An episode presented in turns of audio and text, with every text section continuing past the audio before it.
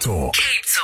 A world view from London with Adam Gilchrist. Good morning again, Adam Gilchrist. How did you wake up this morning after last night's Champions League game?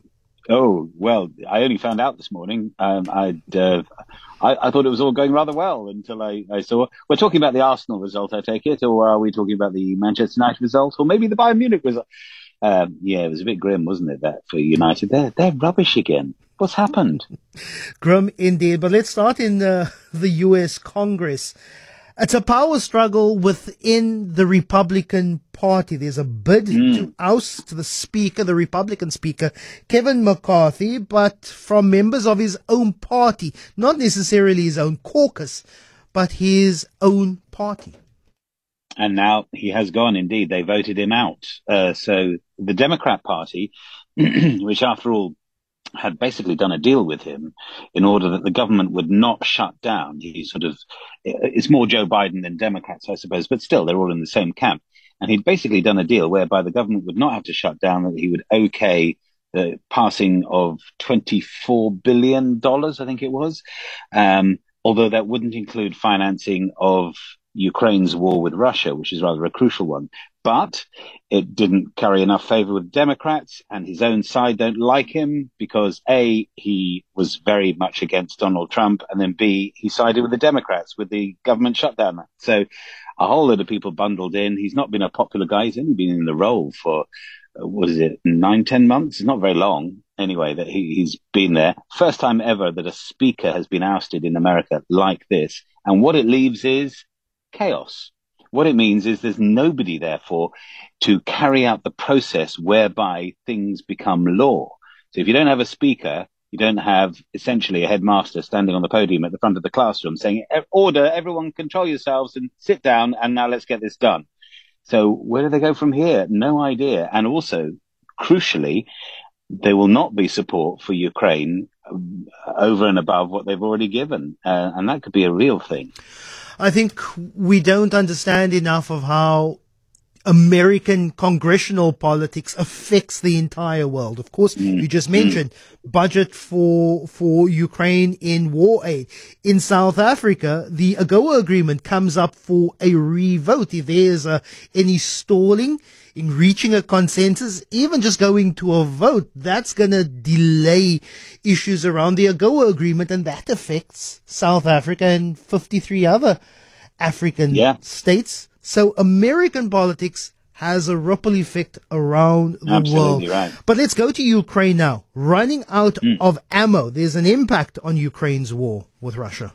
Yeah, this is from NATO's most senior military official, Admiral Rob Bauer, who I think is German. I say originally, he's still German, but he's NATO now. So he's trans-border. He told the Security Forum in Warsaw that essentially so much ammunition has been given that there are now low stocks. As he put it, you can see the bottom of the barrel. And this is partly because all those Western allies have not been spending on their own defense.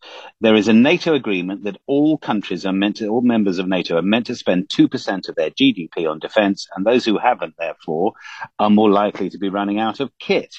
And of course, some haven't donated as much as others too. The United States, by the way, spends pushing 4%, I think it is, of GDP. They spend an enormous amount on their military. But basically, decades of peace, underfunding defense, a complacency, even though there's now been a war in Europe for, what are we heading for, 18 months or so. I don't know, maybe we should push ahead of Russia and join that queue at Iran and North Korea's door and say, can we have your ammunition? Because that's what Russia's doing with them. Maybe we should do it too. And there has been some friction even between Ukraine and its closest neighbor, Poland, about continuing providing for the Ukrainian defense, but we'll talk about that some other day. But sacre bleu for bedbugs. In Paris, there's a sudden surge of insect reports in Paris. Yes, insect allure. Yeah, a plague of bedbugs has hit Paris and some other French cities as well. In French, they call, you'll never forget this once you know this, bedbugs are called les punaises. So oh, sacre bleu, les punaises! As you look down into your mattress, it is prompting a wave of insectophobia. It's raising questions about health and safety. ahead of next year's Olympics. Remember, the Olympics are heading to Paris in less than a year. 1 in 10 Parisians say they've had an infestation of bed bugs. There are reports, 2 of them appearing in cinemas and other public forums, libraries, etc. In fact, generally speaking, there is an upsurge this time of the year, every year, because Parisians return from the country. A lot of Parisians go up in the whole of August and some of September, and then they come back, also those who go abroad. So they come back with the bed bugs in their baggage, or buggage, as I suppose we could call it. And I just wonder if this is a bit of a pre-Olympic panic pants thing, that everyone goes, oh, bed bugs in Paris. And now this is being so widely reported, including now by us. Remember before the World Cup in South Africa? All those deadly snakes that were lying in wait for the England football team? I wonder if it's a bit like that.